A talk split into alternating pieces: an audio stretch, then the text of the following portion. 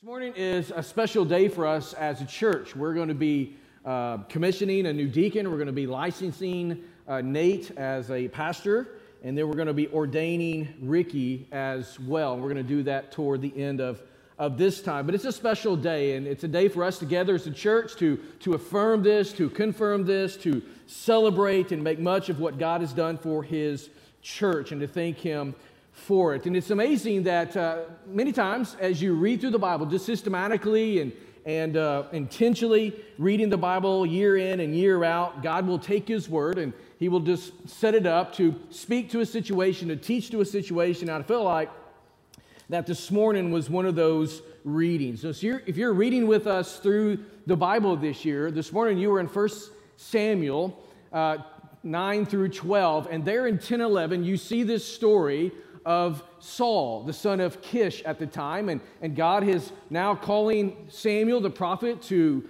uh, to lead this, this effort to find a guy, to anoint a guy as the first king of Israel. And that is going to be Saul, the son of Kish. And so in chapters 10 and 11, you see him.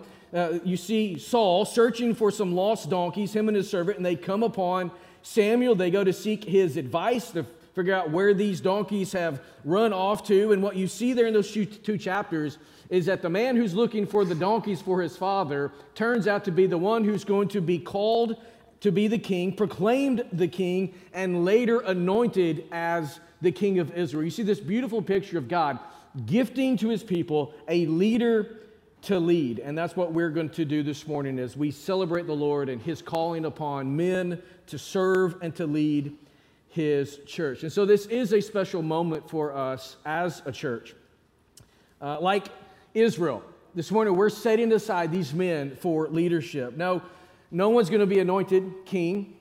Uh, Nate, I know you're, where's Nate at? I know he's really, there you are, Nate. Uh, you're very disappointed. We're not bestowing on you kingship, but uh, we will bestow upon you something lesser. How about that? This is a special time as we celebrate these guys who are called of God to, learn, to, to lead and to serve within this church. They're God's gift to us. And we need to remember that. We need to remember that God has gifted his church with leaders. I want you to listen to what Paul says to the church in Ephesus. This is coming from Ephesians chapter 4, verses 11 through 14. Paul says, And he gave the apostles, the prophets, the evangelists, the shepherds, and teachers to equip the saints for the work of ministry for building up the body of Christ until we all attain to the unity of the faith and of the knowledge of the Son of God, to mature manhood, to the measure of the stature of the fullness of Christ, so that we are no longer children, tossed to and fro by the waves and carried about by every wind of doctrine, by human cunning, by craftiness in deceitful schemes. Paul makes it very clear that God has gifted his church with leaders. He's chosen these men, he's gifted them to be spiritual leaders who come alongside the church and shepherd them, lead them. They feed and guide and protect the flock of God. They do all of this, Paul says here in these verses, so that we, as the body of Christ, will cumulatively grow into maturity. And so today is a special day for us as a church. We get to recognize God's provision, His gift to us as a church. So this morning we're commissioning James Ambrose as one of our new deacons. We're also going to license Nate West to uh, the ministry. He's our student pastor. He, he, he's doing a fine job. We're also going to ordain Ricky Johnson to the ministry as well. Ricky serves as our, you just saw, our associate pastor of worship and media. Now, many of you know James and his wife, Christine. They've been around our church a number of years. Uh, they have one son, Raylan, who's down in Kids Church this morning, and they've got a young daughter that's on the way, right? Just a few weeks, maybe 10 weeks or so, until she makes her arrival, unless she does what some of our children do and make that uh, uh, uh Hello, I'm here. Welcome, world. About five weeks too early, but uh, they got a little girl that's coming, and we're excited about that. He comes from a great family and a great tradition. Parents are with you this morning, so we're excited uh, for James and his ministry here at our church. Now, Nate is our uh, new student pastor. He's the newest member to our team. He's also the youngest member of our team. And I was thinking about this the other day. I've never had a guy serve alongside of me that I literally could be old enough to be his papa. And uh, man, that's a new, that's a new new uh, era for me, but uh, Nate has been a great addition to our team. He brings a lot of joy and, and uh, stuff to our team, antics. Uh, makes fun of me all the time, and yet I dish it right back to him and uh, poke at him for his, his wardrobe from time to time. I tell him all the time, like, dude, did you like, did, you like get drugged to church this morning because all your pants and jackets and stuff are just ratty? What's going on here? We need to make sure you get more money to buy more clothes? What's the deal? But he's been a great addition. He comes from a great home, came to know Christ. They're in college, called to ministry there in college at Liberty University. His mom and dad are here. His dad serves as a small groups pastor at one of our great sister churches, the Heights Church. And uh, his brother Jordan is there as well on staff in the worship ministry. In fact, Jordan's the reason Nate is here outside of God's calling and provision. But Nate's the one, or uh, Jordan's the one that gave us Nate's name and said, I think you should look at this guy. And so we, uh, we listened and we called, and it was, it was just a great, great thing. Now, you know Ricky. Ricky's been with us since uh, November. Uh, he's also a fairly new staff member. Uh, Ricky and his wife, Katie, have six children. If you saw all of those kids that go out, half of those kids that go to kids' church are there.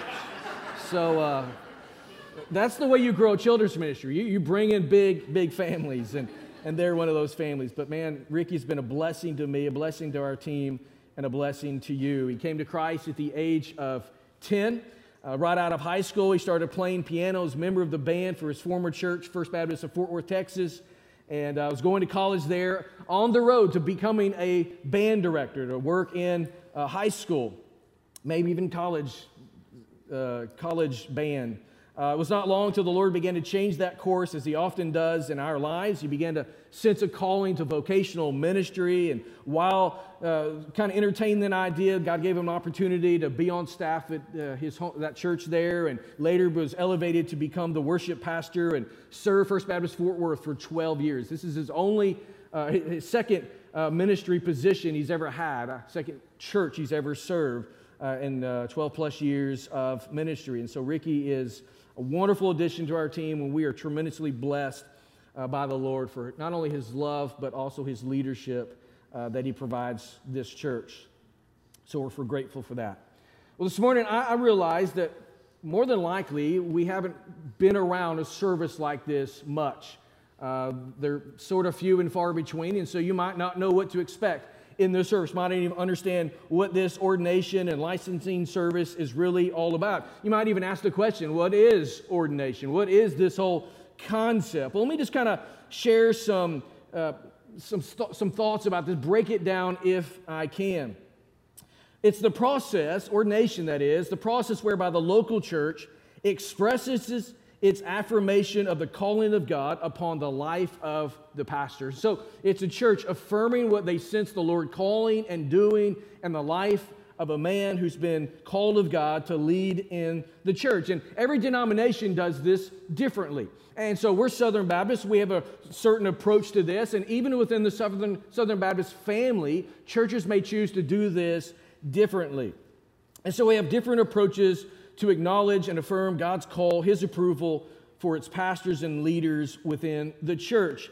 Uh, in many denominations, the first step is to license that man, that individual. And that's what we're doing this morning with Nate. And then later, that is followed up with ordination. You may wonder why two steps in that process for a pastor. Well, in the Southern Baptist Church, we can look at licensing and ordination sort of like this. I want you to hear this. Uh, a license basically means this you tell us God has called you into full time Christian ministry, and we believe you. That's a way we should look at uh, licensing a man for the ministry. On the flip side, an ordination means we have had time to observe you, and we also believe that God has called you to full time vocational ministry. And so the first says, We believe that you believe it. The second says, We believe it. It's not so much on the person to say, I've called uh, of God to, to serve in the local church. It's we've seen evidence of that and we believe it wholeheartedly. We're affirming it. We're setting you aside to this work, to this calling upon your life. And so thankfully, those whom God calls, He gifts. Those whom God calls, He equips. He prepares them for the work of ministry. And so the gifts and the calling are without repentance, if we will. We don't need to turn away from that. And so God does not ever change his mind about planning to use the individual. There is a beautiful picture of this in Jeremiah chapter 1, where Jeremiah is being called of God and he begins to maybe wrestle with the Lord in, in a little bit of a way. And he's like, Well, I'm young. And God says, Don't let every, anyone ever look down on you for your youth. In other words, God has set this man apart, set this leader apart, even before birth, for such a time and for such a calling as this. And so, God does not, as we know, make mistakes. Aren't you grateful for that? And my devotional time this morning is just praying, thinking about the Lord and, and what He's like, and just this idea that God never changes just kind of captivated me for a moment. That God never changes, He's immutable. That, there, that, therefore, that means God's never going to make a mistake because we know He's infallible. So He's never going to make a mistake. He's never going to change that aspect of who He is. God never calls the wrong person. There's been some times, and these guys, perhaps during their life of ministry, will uh, serve in a particular way. Hopefully, they never leave this church, but if they were ever to go to another place, they may, beginning, may begin to wonder man, I, I wonder if God really if I miss God's call upon my life because things are not as good here, they're not as easy here, what, what's the deal? But if you're following God, it doesn't matter how difficult of a situation you may serve in, God has not made a mistake. He's using that for the church, He's using that for you and your own personal growth and maturity in the ministry. And so the ordination process is a way for the church to express its affirmation of God's calling of the pastor. And the Bible depicts the pastor as a special and an important gift. We need to realize this morning. I hope that kind of rests on you. That when we think about those God's called into leadership, into service within the local church, they're not a hired gun. They're not a hired hand. They're not here to do the ministry for you. They're called of God to come alongside as a shepherd to feed, equip, and to protect your life, to protect your walk with the Lord Jesus. But they're not called to do the work for you. They're called to help you grow and mature and to do the work with them. And so they're a gift to the church. He's called, er, er, the, the man of God is a God called steward of the church of Jesus Christ. And so I want us real briefly to look at, if we will, the profile of a pastor as you see on the screen. Paul lays out some beautiful words about this to Timothy in these two pastoral epistles, 1 Timothy and 2 Timothy. If we were to go into Titus, we'd see a, a very similar message as, as well. But 1 Timothy and 2 Timothy as well as Titus, we refer to these as pastoral epistles. And you say, why do we call them pastoral epistles, pastoral letters? Well, the reason is, is because they are addressed to pastors who are leading churches, local churches, and they outline pastoral duties. And so what Paul's doing here is he's writing to Timothy in 1st and 2nd Timothy, and he is instructing him in how he should lead the church, how he should shepherd the church. And basically here we see the responsibilities were twofold to defend sound doctrine and maintain sound discipline within the church. That's what Paul's telling Timothy and Titus. He's saying here, you need to defend sound doctrine. You need to hold up the gospel. You need to hold firmly to the word of God. And you need to do everything you can through these disciplines and principles to maintain sound discipline, sound walk with the Lord within the church. A lapse in those two areas is how most churches will go awry.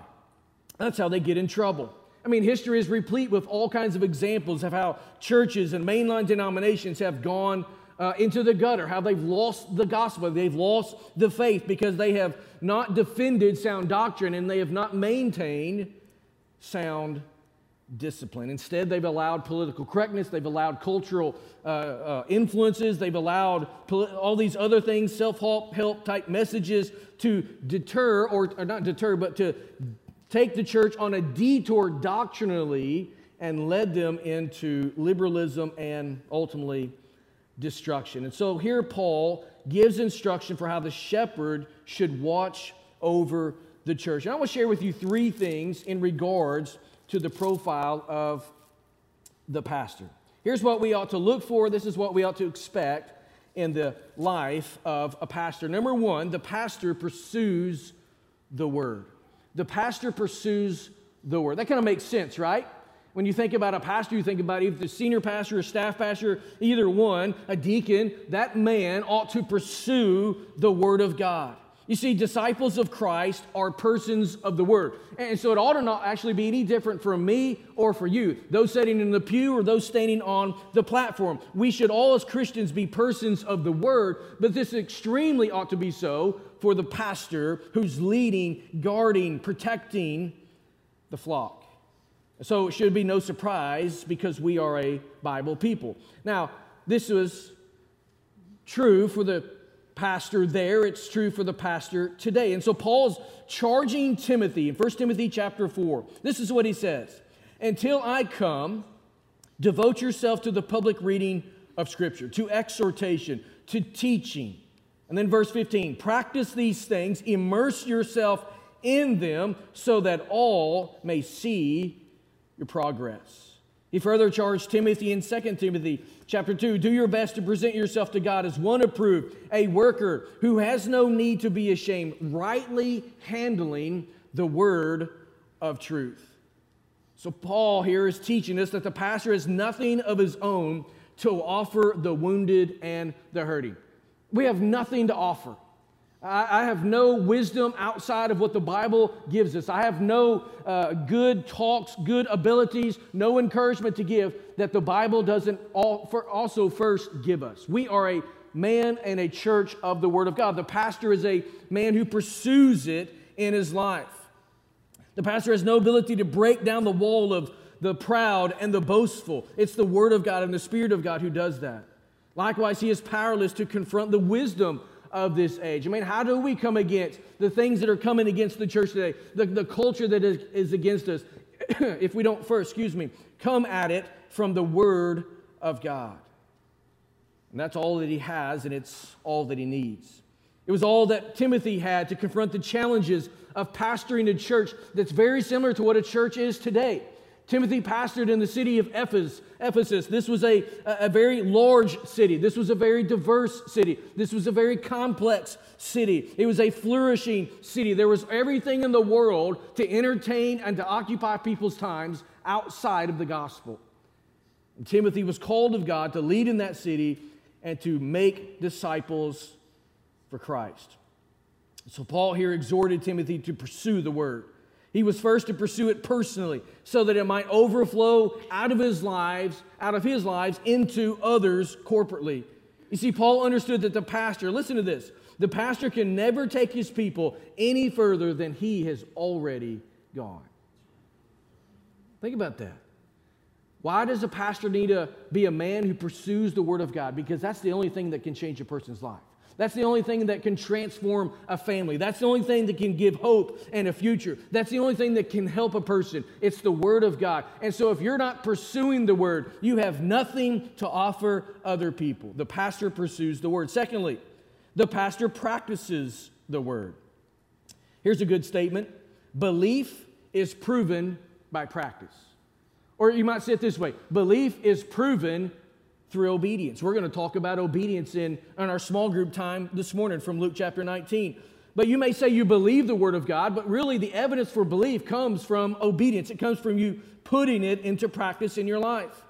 And so if you say you believe something, the proof of it will be made evident when you practice it in your daily life.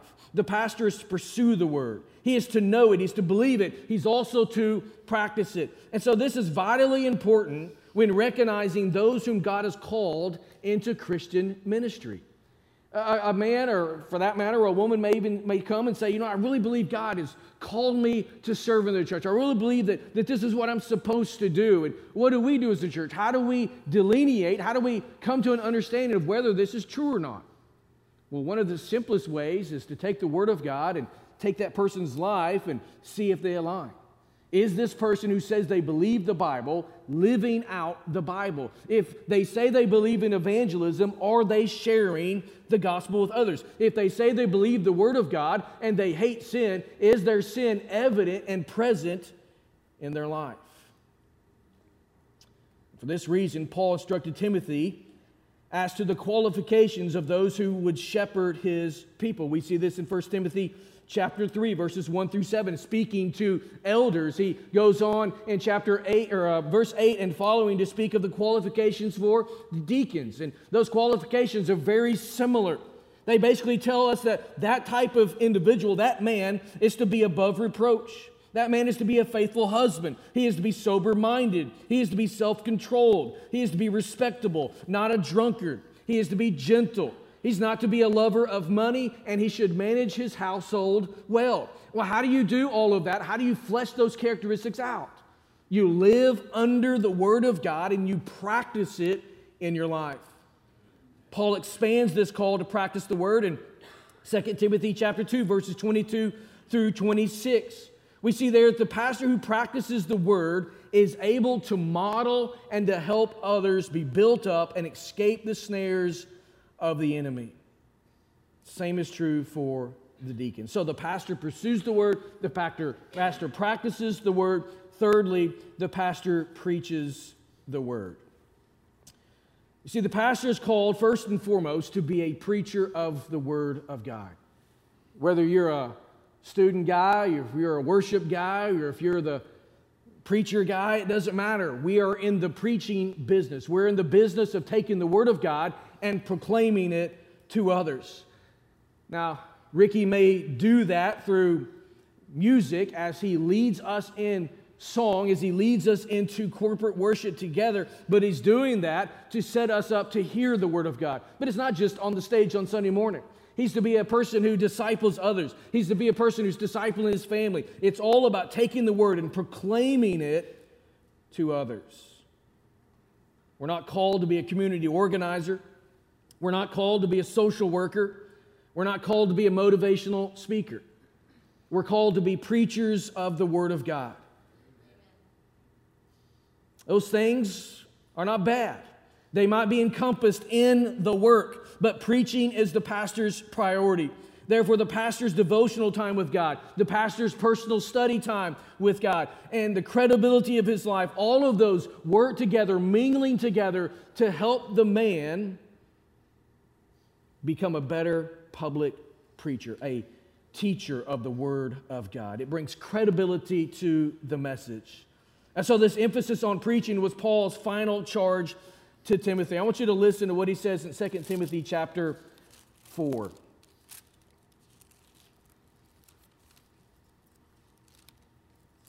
Verse 1 I charge you in the presence of God and of Christ Jesus, who is to judge the living and the dead, and by his appearing and his kingdom, preach the word. Be ready in season and out of season, reprove, rebuke, and exhort with complete patience and teaching. For the time is coming when people will not endure sound teaching, but having itching ears, they will accumulate for themselves teachers to suit their own passions, and will turn away from listening to the truth and wander off into myths. Why does Paul make such a big issue out of preaching? It's because that's all we have. We have the Word of God and nothing else. Why is, the, uh, uh why is in Deuteronomy chapter 6 there's such an emphasis on parents in the home taking the Word of God and keeping it ever before their children? It's because that's the only thing that will ever change their kid's life. And we're all born sinners. We're all born uh, apart from God. We're all born under the just wrath and judgment of a holy God because we have rebelled against Him. It's the Word of God that begins to penetrate our sinful, rebellious hearts and draws us to Him as the Spirit of God calls. It's the Word of God. So the pastor's life is to revolve around the Word. I like how Paul says it here. He is to be ready in season and out of season. Does that mean you always got to have a sugar stick sermon, Steve? You always got to have that thing sort of tucked away in your back pocket in case you're out of place. Now, maybe if you're overseas on a mission trip, you better have a sermon somewhat prepared because you never know when, uh, when the missionary or, or the native, the, the national there is going to be like, hey, yeah, Pastor, I forgot to tell you, uh, we're going to meet together and we need you to preach and we need you to preach for two hours. you better have something or let your fingers do the walking and your heart do the pre- praying to the Spirit that He would lead you. But we're not talking about a sugar, sugar stick sermon. What Paul's saying here is we need to be ready in season and out of season. How do you do that? You're daily walking with Jesus, and there's a sermon within your heart because you're living it out. You're living, abiding in the Word, in the Spirit, and in the Lord Jesus Christ. Our lives must revolve around the Word of God. We do this, or as we do this, God uses us to expose, to rebuke, and to encourage the people of God. There are times when we, as the people of God, need to expose the things that are in error in one another's lives. I tell you all the time, we need each other. We are a body of Christ. We're a community of Christ. We're not a bunch of isolated believers who are doing our own thing. We are the body of Christ. We need one another. I need you speaking into my life, and you need me speaking into your life. The pastor is there to expose the things that need God's touch. And with that, we rebuke at times but we always encourage. We always come alongside our brothers and sisters, and we're always there to encourage, to fan the flame of God within them, using God's word. This is how He's to shepherd the church, always feeding, always guiding, always protecting the flock. So, this morning, as we read through God's word, specifically these passages here in the New Testament, we see that pastors and deacons are God's divine gifts to the church. They're God's gift to us so that we can be tended to, that we could be cared for in our lives. These men teach us, they feed us, they give us a steady diet from the richness of God's word. They, they, all of this works in tandem to develop and to grow the church, to grow the ministry of the church, so that it experiences all that God would have for us and all that God would use us in this community. Are you grateful for the leaders God's given us. I'm grateful. I was, uh, we actually prepared this sermon and this, this service um, a number of weeks ago, and then, you know, weather and things like that took it out there in February, and so we postponed it to the end of March. And I woke up this morning. Well, I was up long before the storms hit, but as soon as I started hearing thunder and seeing lightning, I'm thinking, come on. it'd be just like uh, I guess the enemy, we'll blame it on the serpent. It'd just be like him to knock the power out, and we have to do this in the dark. And, and, uh, but we were going to do it. We were going to do it this morning, no matter what. I was convinced. But I'm grateful for the church, grateful for the gifts God's given the church. And so, as I was thinking about this a number of weeks ago, and just kind of thinking about who the people who have influenced and challenged and grew, grown me in my own personal walk. I grew up under a phenomenal pastor, Ronnie Floyd is my home pastor. He's uh, just, again, a great influence, great mentor in my life uh, over all of these years. And now God's using him in different ways. He's not at my home church anymore, but man, what a great influence. I'm thinking of Johnny Huntz, who's my wife's pastor, and, and I served alongside of him, got to do that for a year, our first year of marriage, and, and he, he poured into me. He's actually going to be with us this coming fall as we celebrate our 175th anniversary as a church. He's coming to uh, be a part of that service there in the latter part of November. But he's been a tremendous blessing to me. Then I think about the man that I served alongside of prior to coming here. I left the pastorate for four years and I served alongside Brett Pittman there in, in Muscle Shoals, Alabama. And he's been a great friend as well. And then right out of college, kind of in Nate's situation, I, I was in this, a very similar situation uh, when I was about 22, 23. Right out of college, had grew up in a great church, had served as an intern for a number of years during those college years, and, and now I'm taking my first student pastor position. And I got to serve under Dale Thompson at First Baptist Fort Smith, Arkansas, a great pastor in a great historic church. And he tremendously influenced me in the area of preaching during those two years that I was with him. God gives gifts to his church for a number of reasons, and I'm grateful for that. So now that we understand what this moment is about, let's recognize and let's celebrate these gifts that God's given to us as a church. We're going to commission James as one of our deacons. We're going to license Nate, and then we're going to ordain Ricky. And so uh, I want to invite you, James, if you will come to the platform. No pressure, brother. yeah, you just come right here. Yeah. Uh, we want to stay right here in this camera shot so our folks on Facebook can watch us this morning. But this is James Ambrose, and uh, you've been in our church, what, four years now? Something like that? yeah, about a year or so after we came here, we got to, to meet the Ambrose family. But they've been a blessing to us. He serves in our worship ministry a little bit now, kind of getting your feet wet in that. Uh, you serve in a hospitality team as a greeter in the parking lot, I believe. And then he also is one of our uh, small group leaders, one of our care group leaders, and teaches from time to time. By the way, you're teaching here pretty soon. No pressure. So.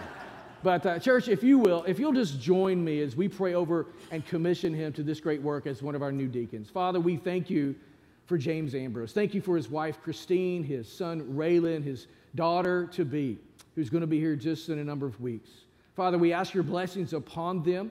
God, we thank you for calling him to this work. We set him apart to that.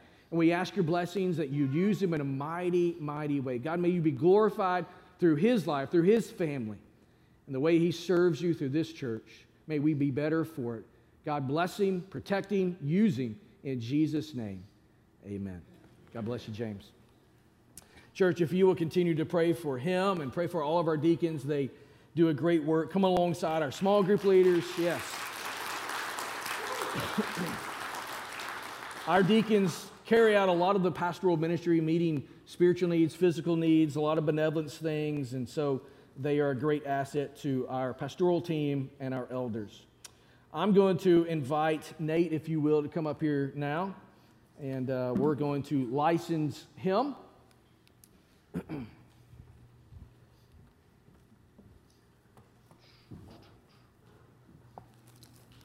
Nate, if you want to stand right here. Church, we're going to do the same thing. We're going to pray. If you will pray with me over Nate, but uh, I give this guy a lot of a hard time, a lot. But I, I mean, I've just, you know, we started talking November, December, somewhere in that neighborhood. It was, it was like late October. Late October. Just maybe beginning November. Yeah, something, something like that. You know. Three or four years ago. it was a long time. But the more we talk, the more I just really, really uh, grown to like this guy. Now I love this guy. He's been a tremendous blessing to us. I think all of our team can say that. But our students love you as well. Uh, my daughter, uh, she's a critic, man. I'm just kidding. She's great, but she loves you to death. She thinks you're awesome. Uh, you're the reason. The, she, the reason you're here is because my daughter. Just, just, kidding. So, but he's been a great, great asset. So let's pray for Nate. Let's uh, let's just set him apart for the Lord. Father, thank you for for Nate West and uh, your calling upon his life. And this morning, as a church, as we license him to the ministry, uh, we are saying we believe that God has called you. We believe that you believe that God has called you. And yet, Lord, even as we say that, we see evidences of that, and, and we're grateful for that. But we just pray that you would fan the flame in his heart. God, give him a, a deep love, uh, a deep desire to know you, to know your word, to live your word out in his life. Lord, I pray that your uh, hand would, would touch him in a special way and use him, uh, specifically at, this season of his life, to, to influence teenagers, to uh, share the gospel with them, to lead them to faith and, and, and repentance, to, to lead them to discipleship in their life. God, that they would move into adulthood and begin to start families in the years ahead and, and be grounded and, and prepared largely because of Nate's influence and how he has poured the Word of God into their lives. So, God, we pray your blessings, your special touch upon him.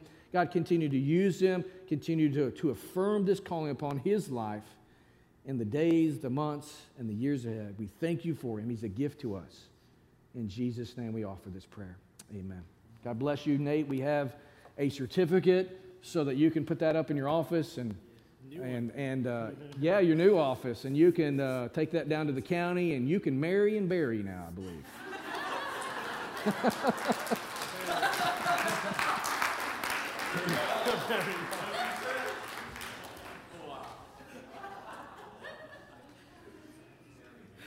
Marry and bury is what I said. well, that's what I was told when I was uh, getting licensed. You can marry and bury now.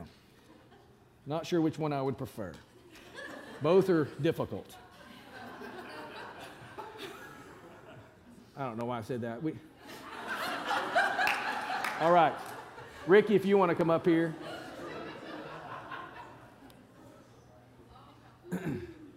Steve, if you want to come up here as well. And uh, Steve's going to issue a charge. You know, ordination is a little different than, than licensing. You know, in, the, in licensing, we're saying we believe that you believe that God's called you. In ordination, we're saying we have seen evidence. There's been a number of years you've served faithfully the local church. And so we wholeheartedly affirming this calling. We believe God has called you, not because you say it, but because we've seen it. That's what we're doing in ordination.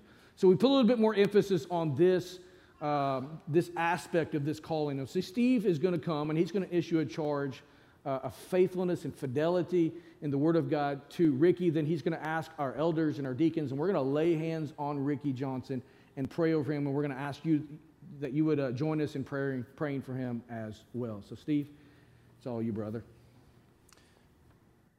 Ricky, I know you're going to be surprised that I'm going to be serious during this portion of the service. But this is very serious and not to be taken lightly. This is God's call upon your life, and you're recognizing that, and the church is recognizing that as well in the ordination. So there is the ordination charge that I want to give to you.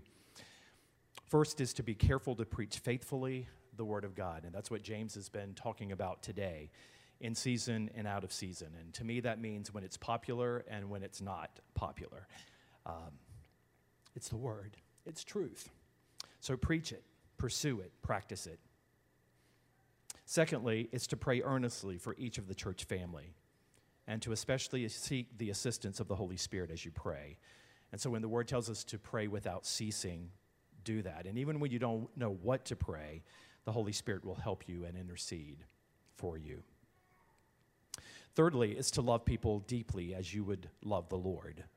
And so we've been commanded to love the Lord first and others second. But loving like the Lord is an unconditional love, it's a sacrificial love. It's loving humbly, esteeming others higher than you do yourself, and being willing to take the towel and wash their feet and to serve them. Seek earnestly the fruits of the Spirit. We know that you have gifts of the Spirit. We know that you have talents, but to strive to have the character of Jesus himself with love, joy, peace, forbearance, kindness, goodness, faithfulness, gentleness, and self control. And then function always with a deep sense of stewardship of the people of God, whom he has purchased with his own blood and loves as his treasured possession. His people, these people, are being entrusted to you and you're accountable to Him for them. So, Ricky, I want to ask you this morning will you preach? And will you pray? And will you love? And will you strive to have the character of Jesus Himself and oversee the people that He has entrusted to you? Will you do that? Okay.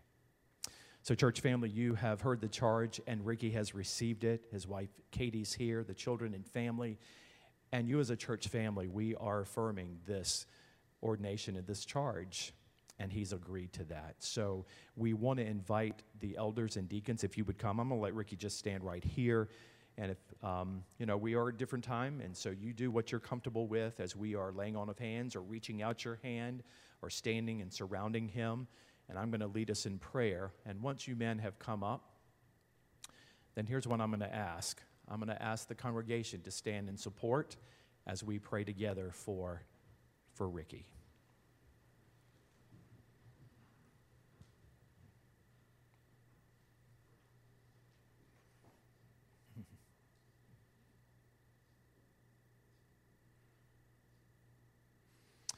Lord Jesus, what a precious sight to be standing in your presence and standing in the presence of one who has said yes to the call upon his life. And Lord, what a privilege it is to be surrounded by those whom recognize your calling upon his life as well. This is what ordination is all about saying yes to your will and way.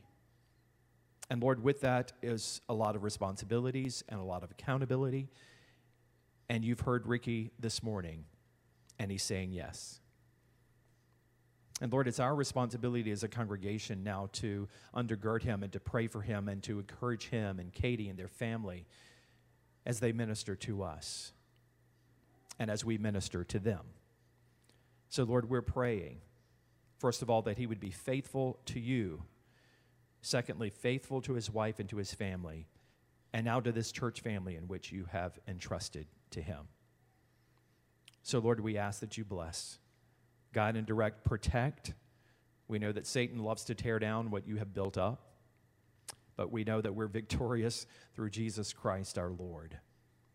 There's not anything that we can't do through the Lord Jesus. So I pray that you would encourage Ricky and these uncharted waters. Maybe there are going to be some new situations and occasions to minister like he's never done before. But Lord, you will give him everything that he needs through your word, through the presence of the Holy Spirit, and other people who will come alongside to minister with him. So bless him. Help him not to be anxious, but to trust you. Lord, we love you. We love Ricky. We love their family. And we just ask that you bless and guide and direct.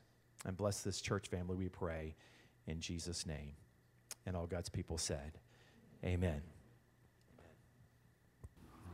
Ricky, if you will just stay up here for just a moment, I got a certificate for you.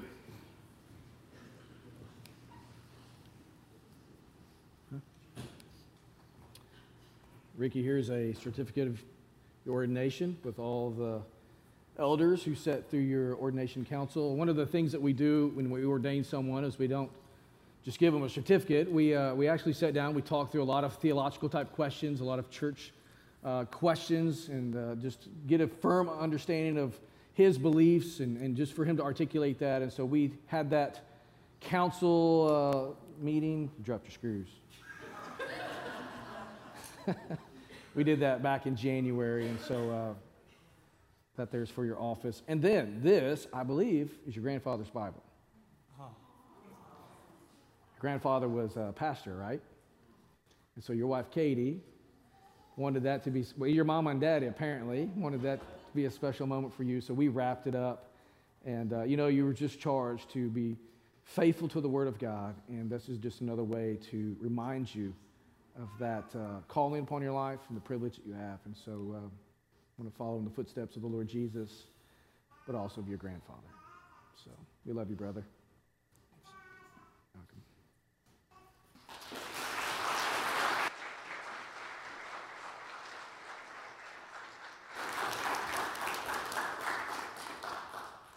Well, this morning has been, I know, different, but I think it's been good.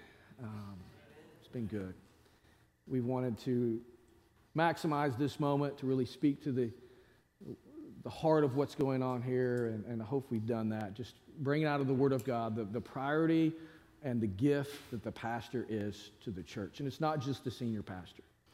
Uh, all these guys are gifts of God. These deacons are gifts of God to the local church to lead us, to serve us, and to protect us. And so let's be always praying for God's gifts to the church, always encouraging them, and uh, always coming alongside and serving with them as well. I'm going to pray for us, and then I'm going to direct your attention to uh, the screens, share a couple announcements. One of those would be about Easter, and, uh, and then I'll come back and dismiss us. So let's pray. Father, thank you for this moment. Thank you for all of the things that we have done ordaining Ricky, licensing Nate, commissioning uh, James as a deacon. Deeply grateful for these men. Grateful for their gift to the church, grateful for their friendship. Um, God, their partnership with me it's much more than just a professional, professional relationship. Lord, these are friends of mine, and I love them, and I'm grateful for them. God, we as a church love them as well. We pray your blessings upon them like we have already prayed. Use them mightily and help us as a church to continue to walk in that vein of faithfulness and passion for you and the gospel like these men have. And so, again, God, we're thankful and we pray this